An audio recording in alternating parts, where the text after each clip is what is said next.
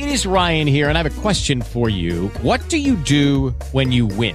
Like, are you a fist pumper? A woohooer, a hand clapper, a high fiver. I kind of like the high five, but if you want to hone in on those winning moves, check out Chumba Casino. At ChumbaCasino.com, choose from hundreds of social casino style games for your chance to redeem serious cash prizes. There are new game releases weekly, plus free daily bonuses. So don't wait. Start having the most fun ever at ChumbaCasino.com. No purchase necessary. VGW Group. Void were prohibited by law. See terms and conditions. 18 plus.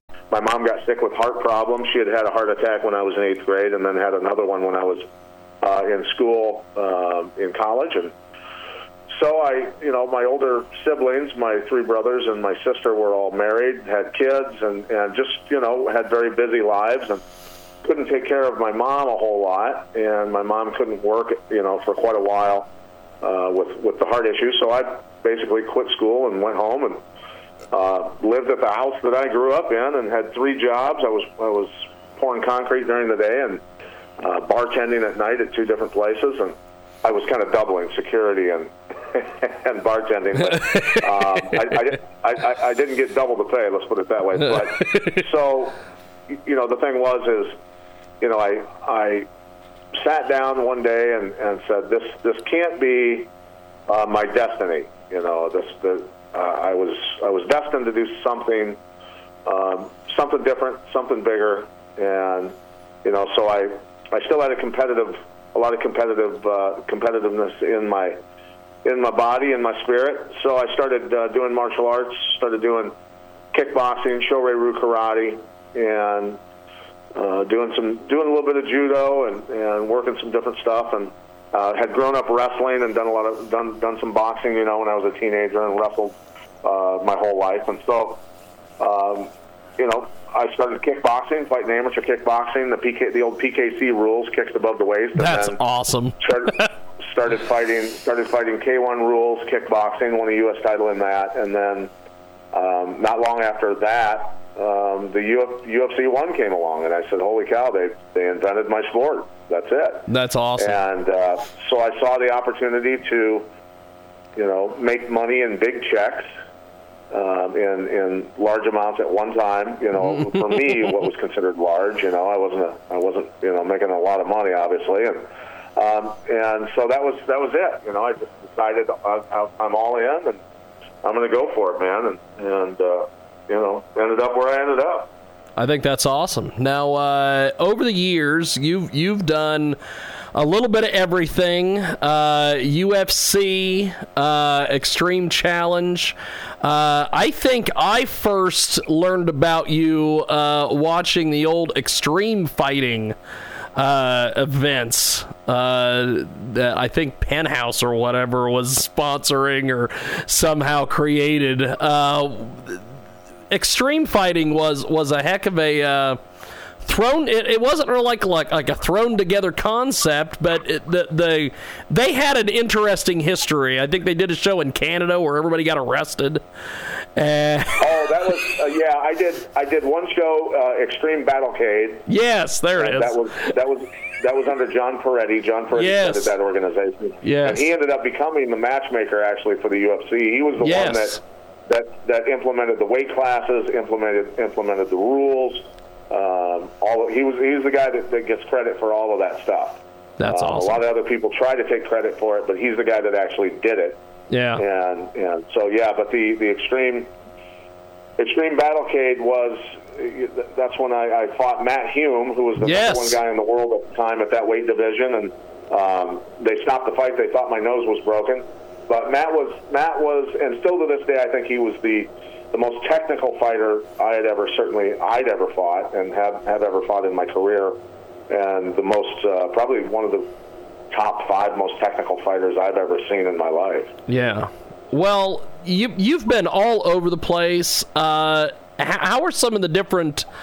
I guess some of the different crowd reactions you've gotten from, from various places because you fought in, in Super Brawl in Hawaii, uh, you, you've done Battlecade, uh, UFC, uh, all these different places. What, what, what kind of give me a, I, I guess uh, a feel for what, what the crowds are like, or is it just because it's a fighting crowd, it's it's the same across the board? Well, I mean, uh, fighting in Hawaii, man. I tell you what, they're they're fans that they they know fighting very well. Um, there's a lot of martial artists per capita out there. A lot of jujitsu practitioners, a lot of karate, a lot of kickboxing. They're very knowledgeable people, and for a tiny island, for, for a tiny set of islands, um, the Hawaiians are extremely tough people, man. Extremely tough, and uh, you know, so they they get it. You know, I mean, eh, let's put it this way: uh, there's a reason you get beat up if you steal somebody's wave out there, right? they, they know how to fight. They they will fight you in a, at the drop of a hat. But uh, and then you know, fighting in Japan, um, the crowds are very quiet, very respectful. They appreciate the art.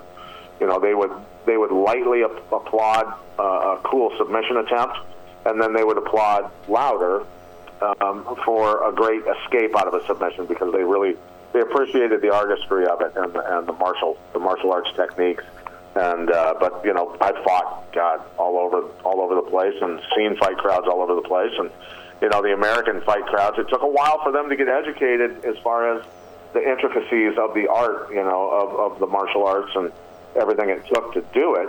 Um, as people started switching over from um, you know, other martial arts into, you know, learning jujitsu, learning uh, Muay Thai kickboxing, learning all this stuff, and saying, okay, this is this is some very technical stuff these people are doing, and it, it just, you know, it it took took years for the for the crowds to catch up. Although they were very supportive, they kind of just didn't know what the hell was going on. They just were seeing Yeah. a fight. Yeah, yeah, because I remember those those older UFCs. The minute somebody would hit the ground, they'd boo them out of the building. Yeah, and it was like, you know, bust his skull cap off. That's right. I'd actually, I actually heard that once. That's awesome. Uh, Pat Miletich with us today here on our big broadcast here on iHeartRadio and also AMFM247.com. Now, you competed against uh, Henzo Gracie in, in IFL, which was a. Uh, a really cool concept. I, I still have people that I work out with uh, that loved the heck out of the IFL because of the team concept. Why do you think that didn't go further?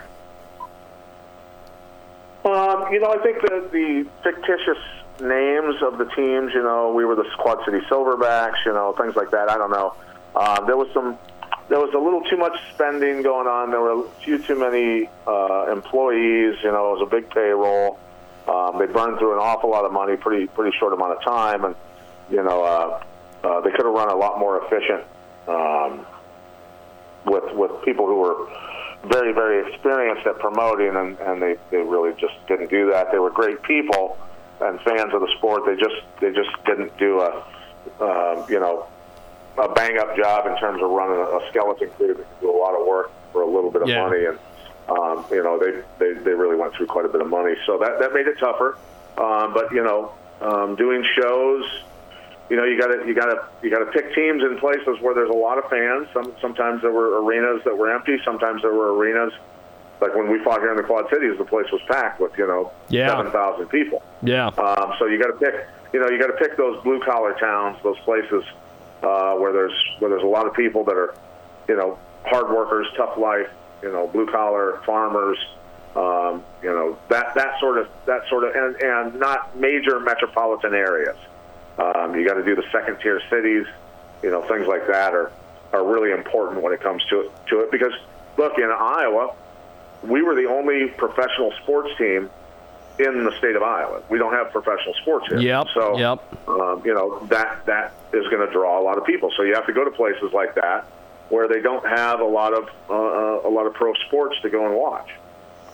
We've got Pat Miletich with us today. We're uh, we're talking with him about all sorts of different things. In this segment, we're talking about uh, MMA and uh, combat sports. Now, when, when you made the jump from uh, doing you know doing the fighting to talking about the fighting, uh, what what motivated you to get into broadcast, or did someone get a hold of you and say, "Hey, you're Pat Miletich. We want to hire you"? Uh, you know, it was. Uh, I, I had done a couple of shows. Uh, a couple of guys asked me if I wanted to go do um, uh, Rich Gone and Rick Phillips, who um, also do work for, for quite a bit of work for Showtime Sports.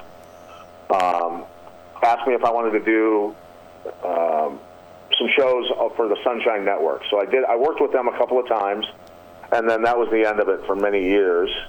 And then out of the blue, I was sitting in the Chicago O'Hare Airport, and I got a call. I never answer the phone if I don't recognize. It. If the name does not come up on my phone, I won't answer the phone. That's I don't awesome. know who the hell you are. That's awesome. And so, but but but my phone rang. My phone rang, and it was uh, um, David Dinkins, the executive producer for Showtime Sports, and he said that Frank Shamrock and Nick Diaz were fighting, and Frank Shamrock was their normal color commentator, so he obviously was not going to be working that night. Yeah. And, and said he got my name from Rick Phillips and, and Rich Gone, and they said that, that I was up for the job. They felt that I could I could handle it, and so he asked me if I wanted to do one show with him for that that show. Fantastic. And I said, sure, you know, I'll give it a shot. And and so I called that that night of fights, and uh, after the show, um, David Dinkins said, you know, you're actually pretty good at this. Do you want to do you want to maybe stay on with us and keep working? And I said, yeah, I'd love to. and so they they offered me a contract. It was pretty funny. I had you know I, I had an idea that that sports commentators made decent money. Um, but I, I really didn't know, you know, I, I, I, did, I, I really didn't know. So, um, my my agent at the time said, "This is what they're. This is on the contract they sent over. It's a certain number of year deal, and this is what they're offering you per show. Do you want me to negotiate with them? What do you want me to say?" And I said, "Uh, "Yeah. What's what's what's the number? What are they offering?" And he told me the number, and I said, "No, don't negotiate with them. Say yes." like, are you insane? You know, I, I, you know, yeah, take it. And uh, so I was doing two shows a month with them, and then uh, ESPN offered me a job also. So I was working at ESPN on the weeks I wasn't working for Showtime because I was an independent contractor. I was not uh technically a, an employee of either. And then AXS TV came along, and Daryl uh, Daryl Ewald, who was the executive producer at AXS TV, offered me a job there, and uh, to work on the weeks when I wasn't working at either ESPN or Showtime Sports. And so I had three jobs working for three pretty major networks, um, covering the sport. And I mean, it was feast or famine, right? I was, uh, I went from kind of a tough situation uh, to to working for three major networks, and I was on I was on everything, and so it was it was pretty incredible. And I was I was I was really blessed. I was very happy. And then ESPN, you know, discontinued uh, the MMA stuff. Um, at the time, the executives, I don't think they even necessarily, you know, Dana was Dana was really criticizing ESPN a lot at that time. yes. Uh, so they discontinued the show.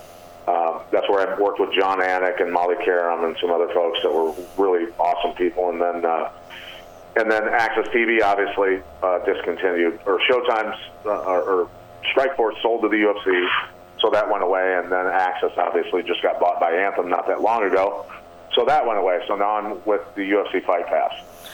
Do you think that uh, Dana gets a gets a bad, you know, reputation from people, or is uh, do people not just understand Dana White? Uh, well, I mean, look, um, Dana's not your not your run of the mill business guy. I mean, he's he's Because he reminds me Uh, of Vince McMahon. Well, I mean, he's he can be abrasive. Obviously, he Yes. people. Um, you know, he he does that, and that's just the way he is. Yeah. Uh, um, and that's that's his style. You know, you got to take everybody uh, Oh yeah, because the way they are. I've had Yeah, I've had maybe one or two conversations with Dana just in passing, and he doesn't seem like that bad of a guy. so Well, I I'm mean, like, if, you know, he's he's a guy that's going to protect his protect his business, and Yeah. uh, you know, that's that's the way he is, and um, that's that's life. You know, if you don't like it, you know, tough luck, and you know. yes, That's, that's that's the way it is. He and I butted heads. He and I butted heads for about a decade. Um, but uh, you know, that's that's just because I'm I'm a I'm an asshole too, or you know. So, Well, we have got Pat Miletich with us today. He joins us live here in our broadcast, and uh, he has went from being uh, uh, UFC and MMA combatant to uh, being behind the mic and uh, doing color commentary and play-by-play for uh, many organizations. And uh, You also did some. You you have. Uh, I was looking at Wikipedia, and you have one professional boxing win. How, how did how did professional boxing cross in, into all this? Well, I mean, I, for a lot of years, I, you know, as a teenager, I boxed, and then as I was doing my uh, kickboxing, my uh, the, the the K1 rule stuff, and then also MMA, you know, I spent time down at uh, Pena's Pena's uh, boxing gym, Davenport Boxing Club, uh, sparring with a lot of very good boxers. They, you know, Alvino Pena had uh, probably the best amateur boxing team in the nation, and uh, he also created, you know, guys like Michael Nunn, Antoine Echols, and many other good, great professionals. Uh, Michael Nunn was the best pound for pound boxer in the world for four years. So, um, you know, they had they had a lot of very talented, very tough guys down there, and Alvino was a great coach. And so I went down there and uh, literally donated blood for three years before I started to be able to hang with people. Wow. And uh, you know that that's something that you know I I felt the level of boxers that I was training with uh, that there was nobody in MMA that could possibly hurt me standing up, and nobody ever did. Nobody ever. I never got a concussion in boxing or sparring. Never in MMA or anything. Probably I just a lot of luck probably, but I always made made sure to pay attention to defense. I really paid attention to defense. And because I didn't want to be one of those guys that was punch drunk when I was older, yep, yep. and not be able to not be able to live a decent life and things like that. So, uh, but but really, that, that's kind of how it happened. It was like, hey, you know, I might as well do a pro boxing match while I've got some downtime. And I did that actually like a week, a week or two after I defended the UFC, when I defended my UFC belt, and then I fought a pro boxing match a week or two after that. Wow, days before athletic commissions. well, there, no, there, they, there, there was athletic commissions, but they let me do it because you know I didn't I didn't have any injuries. I didn't obviously wow, get, that's pretty neat. A, a concussion or anything like that, so I was I was good to go. Fantastic. So, uh, what, what, what, Speaking of the, the athletic commissions, uh, being involved in, in, in as much of this as, as you have been, are they are they doing it right, or are they they need to come along with a little bit more rules or less rules, or where do you come down on that? Well, you know, I mean, the rules that you're given are the rules you're going to train for to fight, right? Yes. So, you know, when there were no rules, you prepared for no rules. You know, that, that was just the way it was. And some guys did a better job of preparing, obviously, than others. But, um, you know, for me, um, I think currently with the sport, you know, I, I dislike the stop kicks against the knee. You know, um, I'm I'm more for um, knees on the ground to the head of an opponent than I am stop kicks against the knee joint. You know, yeah. because that can be a, a, a career ender in one split second. Um, so you know, it just varies. But I mean, you know, obviously the pride the pride rules were were pretty brutal. A lot of guys really got chewed up in that organization. It was very brutal, but they paid us they paid us a lot of money. Yeah. So you know, it, it went with the territory. So, uh, but you know, if if you give guys the option, you know, like boxing, you can only punch each other. Well, people are going to get hurt. Either way, they're going to, you know, over years they're going to they're going to have issues, um, cognitive issues. They're going to have CTE issues. You know, a lot of other things are going to are going to surface later on from the internal damage. Um, you know, a lot of people that don't know combat sports you know, are concerned with lacerations and people bleeding all over yeah. the place, things like that. Well, yeah. look, that's not a big deal to a fighter. Um, we've already we've already been we've already been tested for uh, hepatitis and, and HIV and all that stuff. That too. Yeah. Well, we're going to do this. We're going to take a uh, brief commercial break. I'm going to hang up uh, with Pat on the phone. I'm going to call you back on my Skype. It's probably going to pop up as unknown number, but right, uh, right, yeah. but, but I'm, I'm, letting you know ahead of time. I'm not trying to refinance a home mortgage or, or ask you about your car warranty. Uh, awesome, but uh, I will be right back. Uh, we're going to hang up with Pat Miletich and be with him back here on our big broadcast. We're taking a break, and when we come back, we have got more on the other side. We're going to get into some uh, politics with Pat Miletich coming up here on our world famous Jiggy Jaguar radio broadcast. Back here in about a minute. Welcome back to our big broadcast. We are live coast to coast on Spotify. Also, each and every week at Twitch, Twitch live stream on our Sunday radio broadcast. You miss it live, it's on the mix each and every Tuesday. And you can find us jiggyjaguar.com. That's J I G G Y J G Y R.com. KFRK in Denver as well. The mix, WRN and iHeartRadio. We have got a brand new marketing partner with us today, Transmedia Worldwide. It's a brand new GoFundMe campaign. Go over, give some of your hard earned money to My Battle with Anxiety. Uh, that's right. James Phillips. Wooten is with us today. His friends and family and everyone, some of you know, he struggles with severe anxiety, disorder, and depression.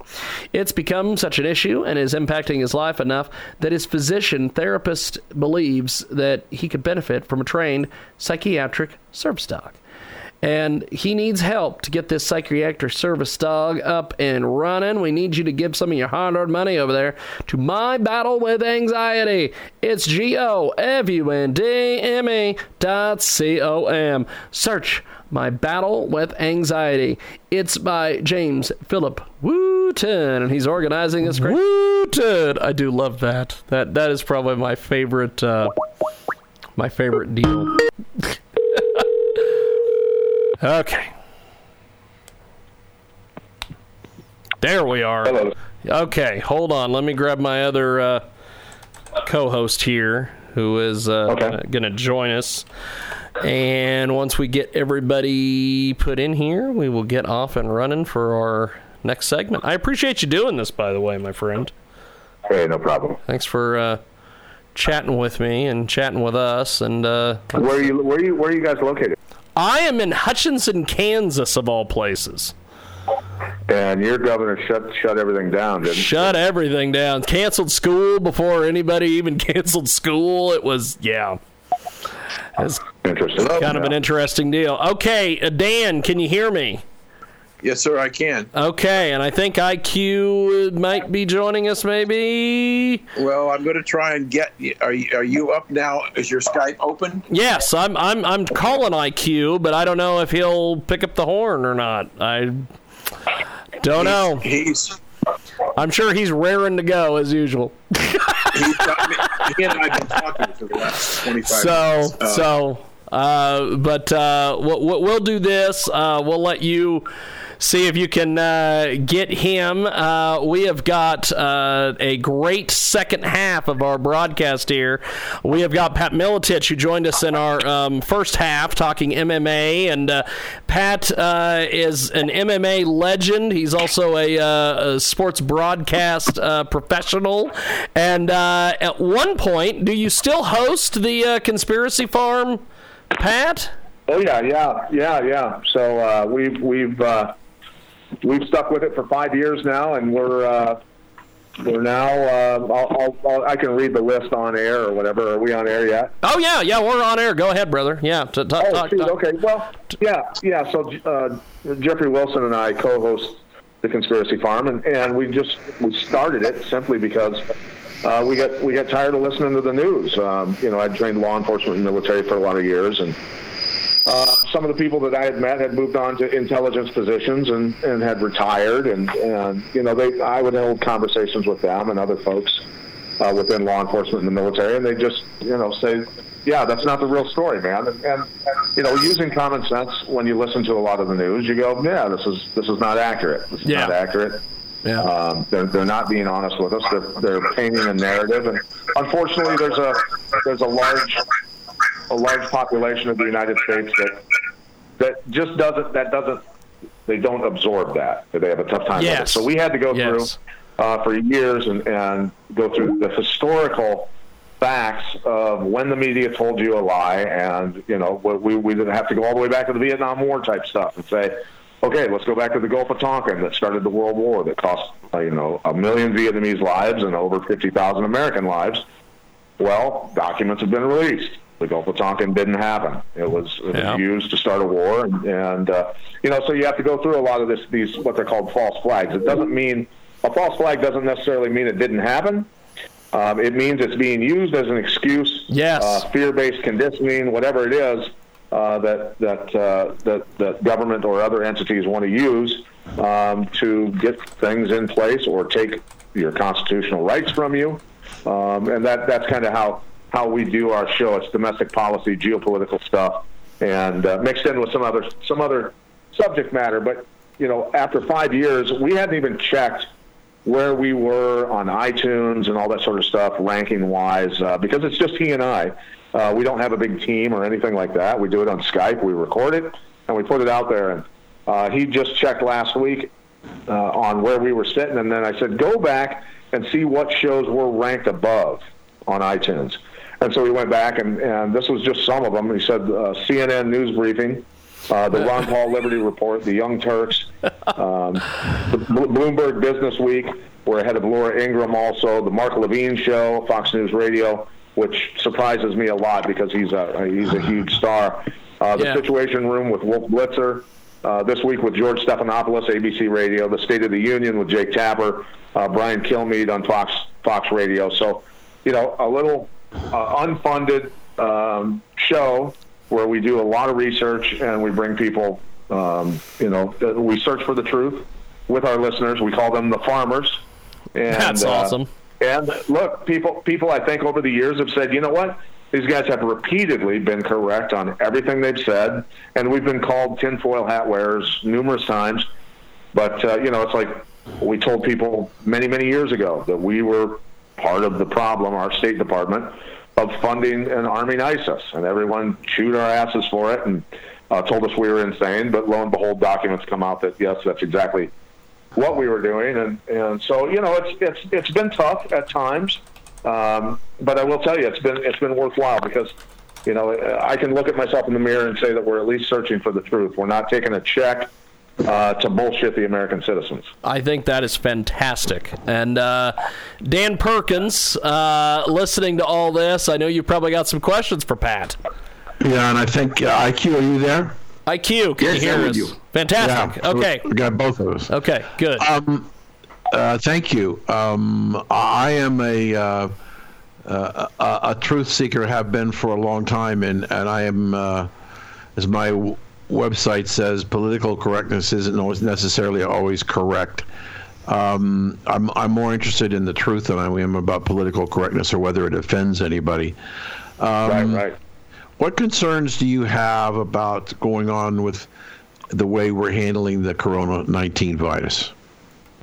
Um, well, I mean, you've got to go back in time a little bit and and understand some of the some of the stuff that led up to this. You know, I think that the virus is real. Um, it doesn't matter whether it was lab created or it's something that naturally occurred. Uh, the, the problems that it's causing right now, obviously, people are dying and, and uh, doctors and nurses are, are under massive amounts of stress right now. Law enforcement, fire departments are coming in contact with these people constantly. So it's, it's very real. But, you know, the, the, the issues that we had, you know, I'd been talking for, gosh, over a year, well over a year about, you know, the banking industry. Um, you know, the, you know, you look at Deutsche Bank. Deutsche Bank's been circling the drain for some time now.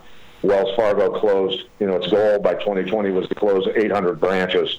You know, the, the red flags were up with that. The derivatives bubble is at, you know, four times the entire globe's, uh, entire Earth's economy, you know, so you know that we're in financial trouble already because of the, the irresponsible QE programs, the quantitative easing after the 08 collapse. And so, you know, the timing of it all, and then the shutdown of, of the the Western society um, economy is you know very sus- suspect to me. Um, is it being used as an excuse to kill the monetary system and restart it? You know, we said that they were coming with a digital currency after all of this stuff. We knew it from the beginning. And then you hear the Federal Reserve come out and say, "Hey, we want to start a, a digital currency because, Yes. well, it's the money that's Yeah. spreading the disease, you know." And Yep. uh, for people that don't understand digital currency, the amount of control that that gives government is very scary, very, very scary stuff. So, you know, and over a year ago, we talked with Dilyana Gaytandzhieva for the second time. She's the Bulgarian reporter who lost her job for, for tracking down and finding um, Bulgarian weapons um, that were shipped in. You know, they were shipping weapons in through Turkey, shipping weapons in through um, uh, Libya, Benghazi, Libya, and uh, you know she lost her job for proving that Western um, you know, our State Department and other other groups, um, even the United Arab Emirates, were were funding these these these guys and, and arming them. So she lost her job, but she went to look for some more documentation on Serbian weapons, and she got a lot of pressure from the Serbian government. Uh, she pointed the finger at Serbian leaders uh, who were part of the whole problem, and uh, but she also found documents. This is well over a year ago, guys. That you know we had, and, and other other governments obviously have bioweapons labs, but we had 25 bioweapons labs that surround Eurasia uh, with the ability and the documentation uh, we feel that the documents were released on purpose to scare the shit out of the Chinese and the, and the Russians. Uh, but they have the, the ability to create vaccines that attack specific DNA. And at the same time, all the scientists that worked in these labs, or still work in these labs, have diplomatic immunity, which means they can carry and, and ship anything they want, and it cannot be searched.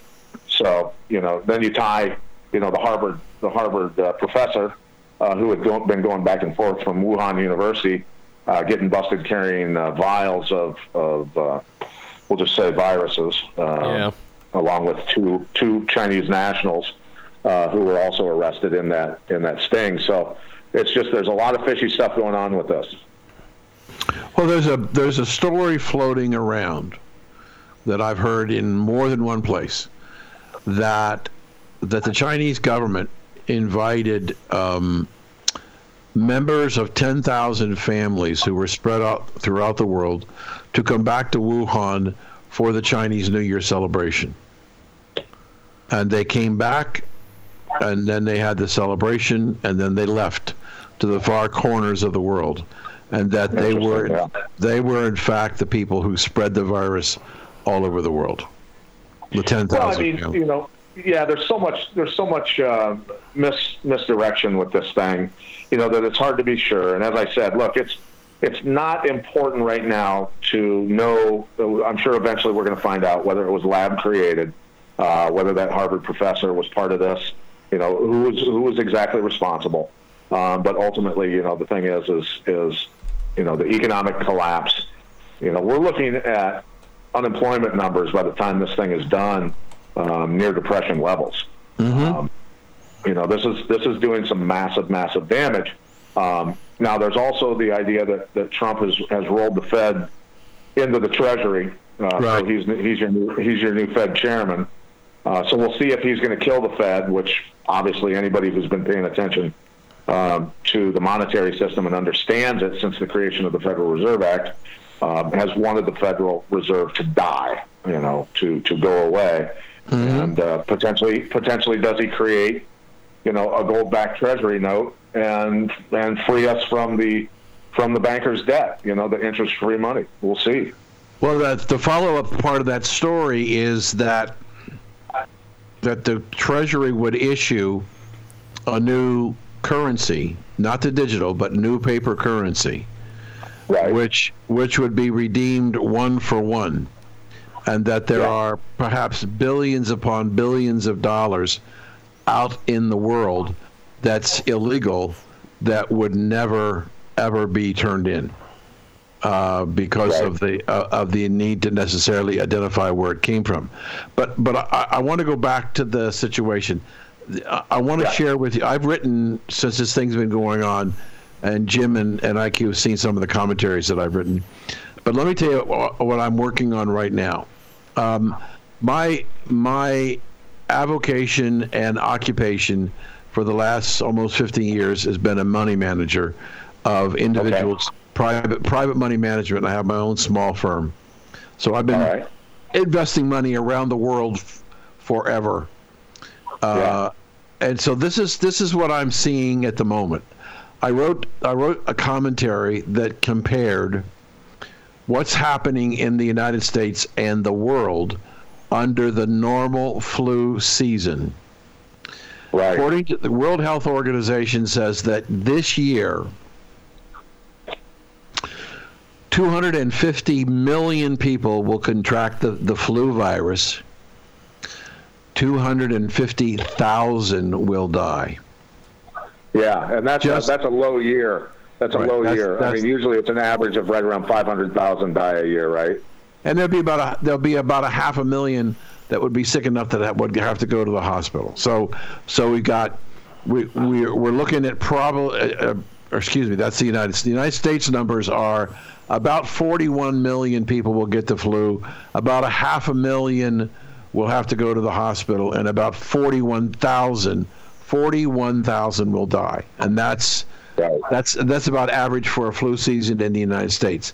The magnitude yeah. on a global basis, we're talking about the possibility uh, uh, of uh, maybe 250 million people getting sick uh, around the world, maybe maybe much more. Yeah. And so now, right. so this is the number that I ran this morning.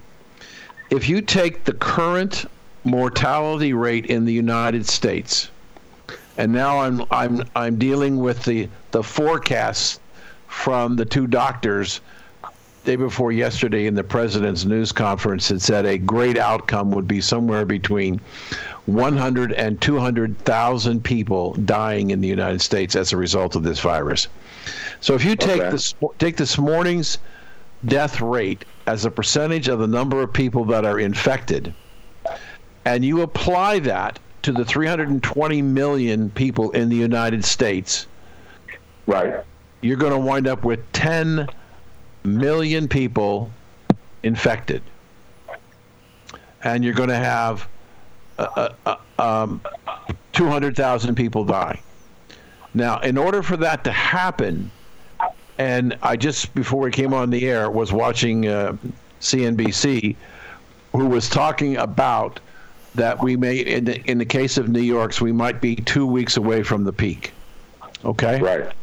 In order for in order for that projection to be made and to be realistic on what's going on in the country today, the death rate would have to increase 62 times.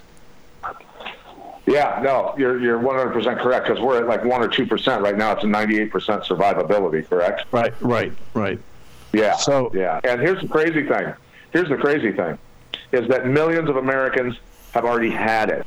I had it in mid January. See, uh, and this was what I was getting ready to, to, to say, Pat. I, I have run into more people lately who have said, "Oh, I had it." Uh, my photographer Michael Nagy out in New Jersey had it in November. Uh, my mother had it yeah, in January. Yeah. I had it in I had it in February, and they uh, fairly recently they said that uh, this is attaching itself to things like influenza. Well, that's what I officially had had, but uh, it was kind of strange because after they realized that I had influenza, all the medical people at the hospital took all their masks off, and the doctor refused to take his mask off and kept coming in there and saying, uh, "Yeah, it's influenza, but I'm not sure if it's."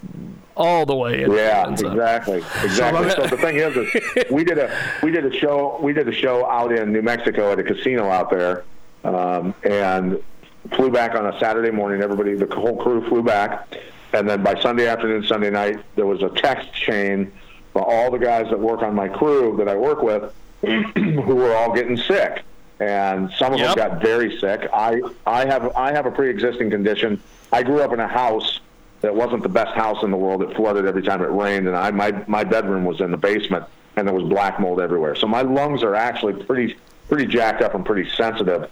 Um, and uh, so, so respiratory stuff hits me pretty hard, and my lungs sounded like two bowls of soup for about ten days, and uh, and uh, I had violent shakes for like two days. And the only reason it I realized it was because I saw the videos out of China of people in hospital beds convulsing and shaking like I was. And yep. I went, holy cow. Yep. And then my lungs have never been that bad. I'd never had anything like that before in my life. And several of the other guys got that sick also and then my I brought it home un, unwittingly uh, to my wife and kids, and now my wife and kids uh, don't have pre-existing conditions. Uh, my wife got, got got pretty sick. She coughed quite a bit for about a week, um, but my kids coughed a couple days, and we're, we're through it. Um, you know, athletes, swimmers, rowers, you know, all that sort of stuff. So so they plowed right through it. But millions of people. When I did my show, and I'll, I'll, while we're taping our show, I'll also do a Facebook Live so that I can get questions asked of me. And when I said that I had already had it in January, you wouldn't believe the number of people that started chiming in and saying, "Oh my God, I had it too. Oh, Uh, me too, me too, me too." yes, yes. Yeah. So so they weren't they weren't they weren't telling us if they knew, um, and uh, you know China had hidden it for you know what are we what are we thinking at least a couple months probably. Uh, so this thing started in September over there probably Yes. for all we know. Uh, one so it's been around September, October, November, December, January, February, and now well it's seven months, seven going on the eighth month. It's probably been around with a uh, number of dead of of what uh, probably 40,000, 45,000 right now. around the world, around the world. Yeah, around the world, and here, and that, So- that's the thing that. Go ahead. I'm just going to say that two two things I want to point out. There seems to be a conflict between doctors.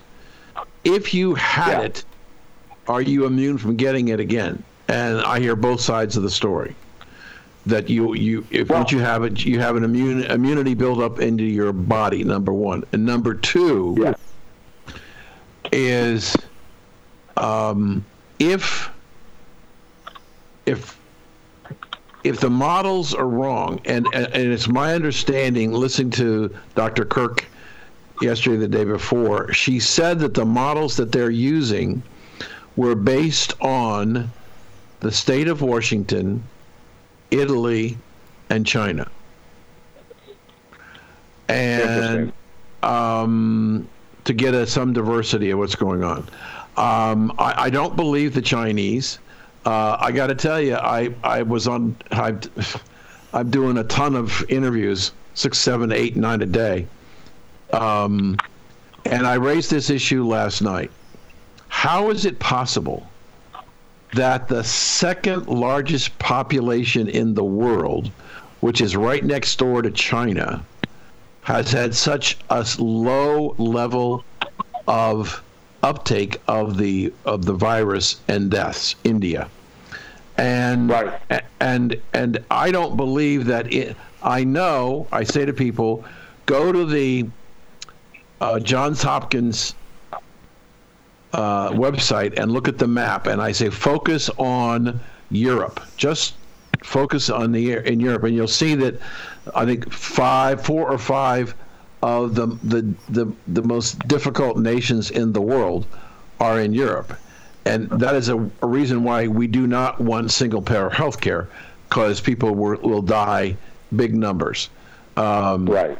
and so I'm I'm looking at it and saying, okay, it, I'm questioning the accuracy of the statistical models that the government is using as to the magnitude of this pandemic. Now, I agree with the president. Uh, we can't not do anything, but I'm Right. I heard I heard again before I got on the show today that the infection rate in New York is starting to go down in the sense that the number of new cases from day to day is not rising. It's stable to starting to come down. And if we're Right, two if we're if we're two weeks away, and I do want to talk about a stupid mistake that somebody made. Um, if we're- Shocking. if we're if if we're t- if we're two weeks away or so from the peak, uh, I don't see how we hit the numbers. I, I just don't see it.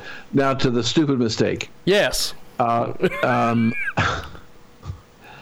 how in the world? How in the world did anybody make the decision to have Fat Tuesday in New Orleans and not expect a, a massive breeding of the Yeah. of the virus? I mean, Right. Right. Yeah. What, I- what, people- what, what do you what do you make of this, Pat? Because this is we got to get insane. IQ in here too. Yes. Yes. IQ, IQ told us last week about what's happening in Iran. So why don't you tell them what you know now, IQ? Yeah, t- fill, fill fill our guest Pat Miletich in on this because uh, Pat, once you hear this story, it is like nothing you've ever heard. Pat, uh, uh, IQ, tell us about uh, what what the what the Muslim countries are doing and encouraging people to do because uh, this this is going to blow Pat's mind. Go ahead, IQ. Well, you've got to understand that the Muslims believe totally in their Quran and Sharia, Right. which is the foundations. Unlike the Western mind, they are living in the seventh century.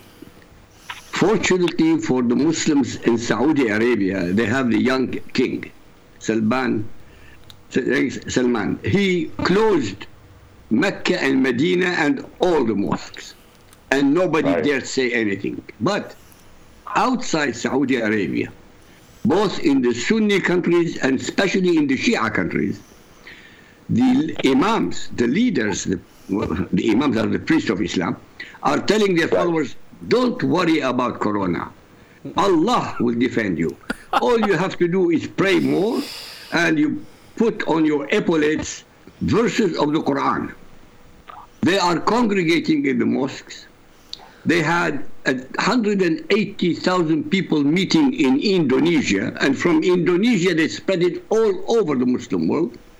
In Yeah. Pakistan, the leader is a Western guy, and yet he is afraid to go against the imams, who are again congregating more and more Muslims in the mosques.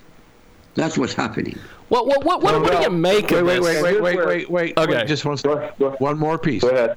IQ, tell them about the video. Tell them about the video you just told me. Okay.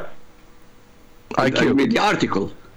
No, the IQ on the the video on YouTube you told me about. Oh, yeah. Sorry. Uh, now I remember. What I was telling Dan, I can I will send him uh, links on YouTube. By the way, you can Google everything I'm telling you. You Google it on YouTube. Imams in every mosque in every country, whether it's Western country or not Western country, are inciting Muslims to commit Corona jihad by spreading on purpose coronavirus among the populations they live amongst in the Western world. Uh, Pat, listening Yeah, to all this, what, what, what, what, what do you make of this, brother? Th- th- th- This is kind of just crazy town.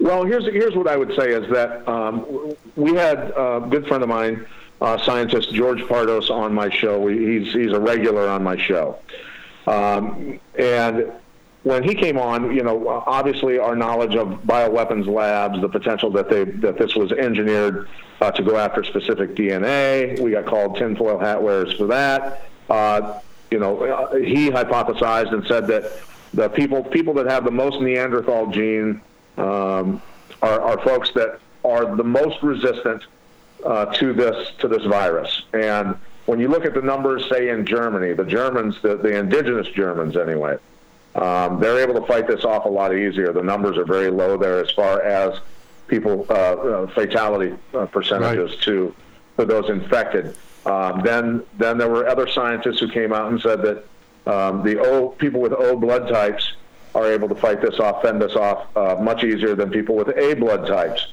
And so when you pose that to scientists and say, "Hey, man, you know, is this is this something that was that was created in a uh, a weapons lab potentially?" Uh, they say, "Well, that's you know that's some pretty interesting interest interesting uh, data." Um, so that and then some other scientists suddenly they said that they out, of, out of the blue they were all sitting around working at their computers and uh, decided that oh my god let's let's start testing people's DNA and see if it's affecting people's DNA. Dude, these are scientists. We've been talking about this for a year, at least a year, and talking about bioweapons that are specifically targeted to, to DNA. And the reason those documents were released again was to scare the Russians and the Chinese. What was it our was it our doing? I, I have no idea. Was it the Chinese doing? We can't be sure who had the most to gain from this. I know a global, a lot of global bankers have a lot to gain from it. Yes. Uh, in the reset, potentially is what they were thinking. Uh, there's a lot of people that have a lot of money that that buy up stocks when they collapse. I know there's a lot of people like that. So hey, look, anybody anybody could pay a scientist, you know, five million dollars and say, hey, go drop this vial in the middle of a crowded city and get this started for me. You know, that's that's there's a million different ways this could have happened. I'm not saying any of them are correct, but I'm just saying, you know, when you look at a guy like Bill Gates, and well, by the way, that's why the fatality rates are very high in Iran that, that we're looking at. Uh, uh, the Persians have low, uh, very low Neanderthal genes, right?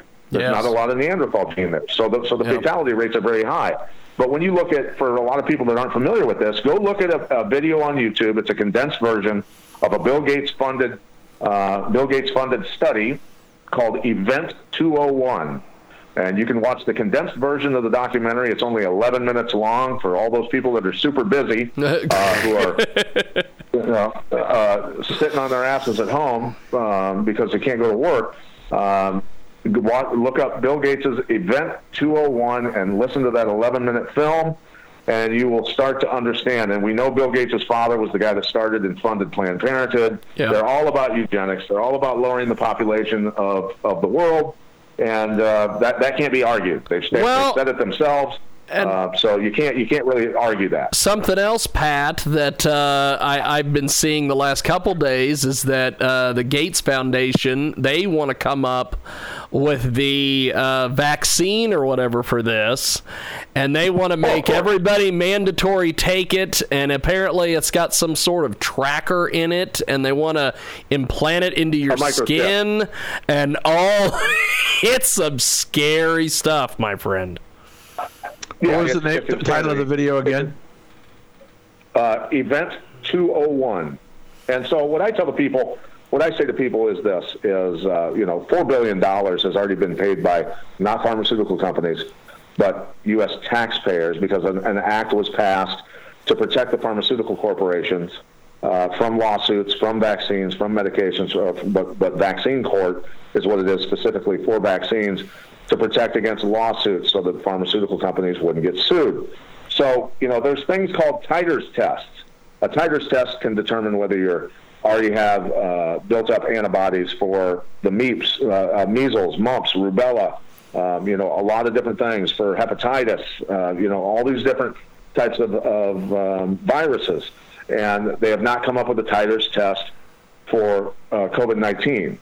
So if somebody says, hey, you have to get a vaccine, um, it's mandatory, or you can't go back to work and your kids can't go back to school, Yep. I'm going to say, blow it out your ass, blow it out your ass, come with a titers test, and we're going to get tested for antibodies to prove that we've already had this, and we're not, we're not getting your, your vaccine. Because look, you have to understand that a, that a mandated vaccine, no matter how you feel about vaccines, I don't give a shit how you feel, um, is a is a involuntary medical procedure on your children. That's Nazi level stuff. Okay, you you you cannot be forced to do this sort of stuff. The U.S. Constitution um, forbids it. And look, I'm I'm somebody who's a constitutional American. If somebody tries to grab my kids and inject them with this stuff, I will shoot you dead in the face if you Yeah. try to do that to my children. Yeah. Um, that's that's how serious people are about this. Um, I am not. I'm not going to go for it. I'm not going to go for it because, um, you know, that's why people are having adverse reactions to vaccines because they already have antibodies to certain um, vac- uh, uh, viruses and, and diseases. So it's it's insane, and, and people don't don't understand that you you know the uh, what's handed down from your mother. You know, there's already been a lot of a lot of vac- vaccinating and a lot of diseases that have gone through. You know, and as I mentioned before, the Neanderthal gene, the Neanderthal gene is more resistant to this type of stuff because our ancestors already went through shit like the bubonic plague Yep. and survived it, and their offspring were stronger because of it. So that's that's where people have to wake up here and uh, and don't don't believe the narrative. What, what do you I've make of that, Dan? I I um, I know we're almost out of time because I, I do want to a- say one other thing after this. Um, I've been asking doctors around the country as I'm doing them on my show about what they think about the question of okay, we're going to do this vaccine and we've got measles and we've got mumps and we've got whooping cough and we've got pneumonia and on and on and on. What's going to happen to our system, our body, as we put more and more vaccines in it? And no doctor seems to be able to give me an answer because nobody's studied what is the long-term impact of excessive amount of vaccines being put into the human body. Uh, I because say there that. absolutely there absolutely are no studies. There are no studies. They Right. they try to tell you that there's studies, and they will say, um, you know, because they've never studied, um, you know, people that as far as the um, uh, the MMR vaccine as opposed to the rest of the schedule and a lot of other stuff. They'll they'll they'll they'll remove that from it and do tests on on other stuff. But here's the thing that that I would say is that uh, go back and listen to the Conspiracy Farm. You can type in the Conspiracy Farm, Del Bigtree, and George Pardos. My scientist friend debated George Pardos on my show. And after that debate, George started doing tests at the, uni- I'm not going to mention the university right now, um, at, a, at a Division One university, at a laboratory with other scientists. And the things that they're coming up with, vaccine, uh, the reactions of cells um, from these vaccines is, is doing some horrible damage, uh, depending on the, the genetic makeup of the, of the individuals. Okay, so uh, they'll even they'll test on mice, and, and it's doing horrible things to the to the cells of the mice.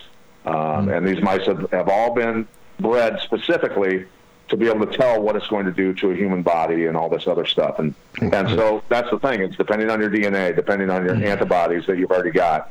There's a lot of stuff there uh, that that is not being explained to the people, and this is about the money. I mean, this is billions and billions and billions of dollars from a pharmaceutical company stand to make off this sort of stuff. Uh, when the truth is released, millions and millions of people are going to go, "Nope, not doing it, man, not doing it." Right, Jim. I want to remind you that um, I, as you call, I wrote the trilogy, "The Brotherhood of the Red Nile," and when I the third book was out, I would start getting emails when people say, "Well, when's the next book coming out?" And I used to say, "Do you understand that a trilogy is three? and they, they, come back and say, "So when are you going to write the next book?" And I, I wrote I wrote a fourth book called Terrorist Gold. But what's happening is it's getting it's starting to get play again because the story in Terrorist Gold is a MERS attack, which is one of the uh, COVID viruses used against the United States after a nuclear attack. And people are saying, man, that's too scary for me. But um, that book is Terrorist Gold and it's available at Amazon if you need something to do while you're sitting on your couch. hey, I like that. I like that. I'll have to look those up. Now, I'll have uh, to look those up, and you know, and and I'm sure that you've written in there, you know, uh, about the asymmetrical warfare and how that's being used now. And uh, look, it's not it's not guys in uniforms with with artillery and planes and stuff anymore, man. You can you can take down nations. Look, our nation's being taken down right now. Yeah. Um, it's it's it's imploding financially uh, from all of this. We're, you know, our our military leaders are now underneath Cheyenne Mountain in Colorado Springs. Uh, why the hell are they have to be quarantined? You know, the, the continuity of government operations that have to go into play. I get it, but do you need to quarantine uh, military leaders underneath a mountain if you can quarantine them somewhere else, uh, unless you're worried about could there be an EMP attack, a nuclear attack, because our country is pr- pretty weak state right now, pretty weak state. Yes, I agree. now, Thank uh, you. It was a pl- pleasure. It, it, th- this was fantastic, Pat. I appreciate you being on, and we're definitely going to have to do this again. Um, No, I love the discussion. I love the discussion. IQ, before we let you go, how do, how do we find you and your books, IQ Al Rassooli? My book is on Amazon, Lifting the Veil, The True Faces of Muhammad and Islam, and it is a trilogy. and all you have to do is Google my name, Al Rassooli, A L R A S S O L I. And uh, Dan, uh, bring us up to speed on uh, on your nonprofit and everything that, that you're doing, my friend. Right now, the big I'm getting calls from the VA uh, for more players because with the elimination of visitations of family and friends, the soldiers that are in the VA facilities. So we have a just to tell your your ho- your Yes, guest, yes. uh, tell Pat we have a- about we have- this. we have a foundation called Songs and Stories for Soldiers, and we give away MP3 players that are loaded with two novels and an eight-hour custom-designed sleep audio to try and help soldiers deal with uh, traumatic brain injury, PTSD, sleep deprivation, and suicide prevention. And uh, we give, we give them away free. Give them away free to the to the veterans. But now we're getting calls back from the veteran facilities. Can you send us more?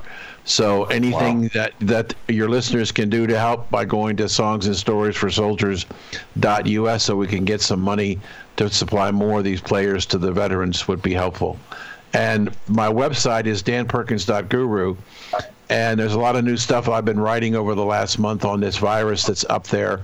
And um, thank you for uh, joining us today on on our conversation. Yes, thank you, No, Pat. thank you, gentlemen. And, and if if I could get uh, Dan your information and IQ's information, that would be amazing.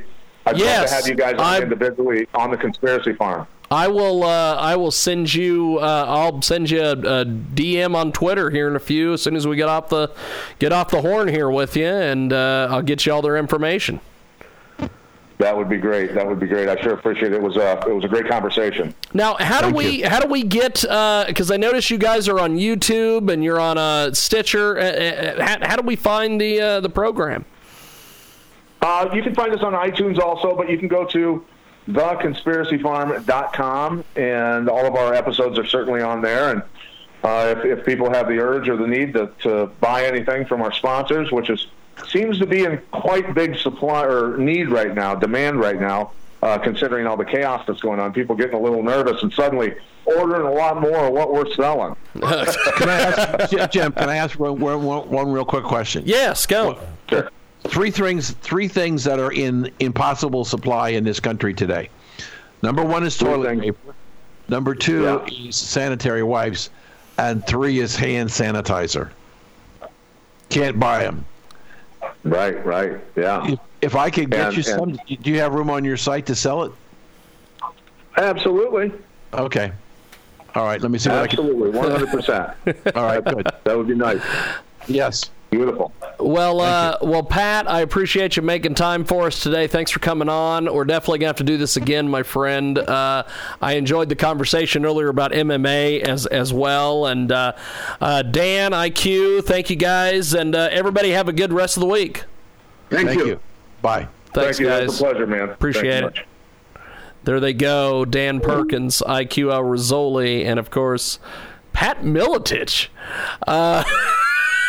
That is fantastic. We are going to see you next time.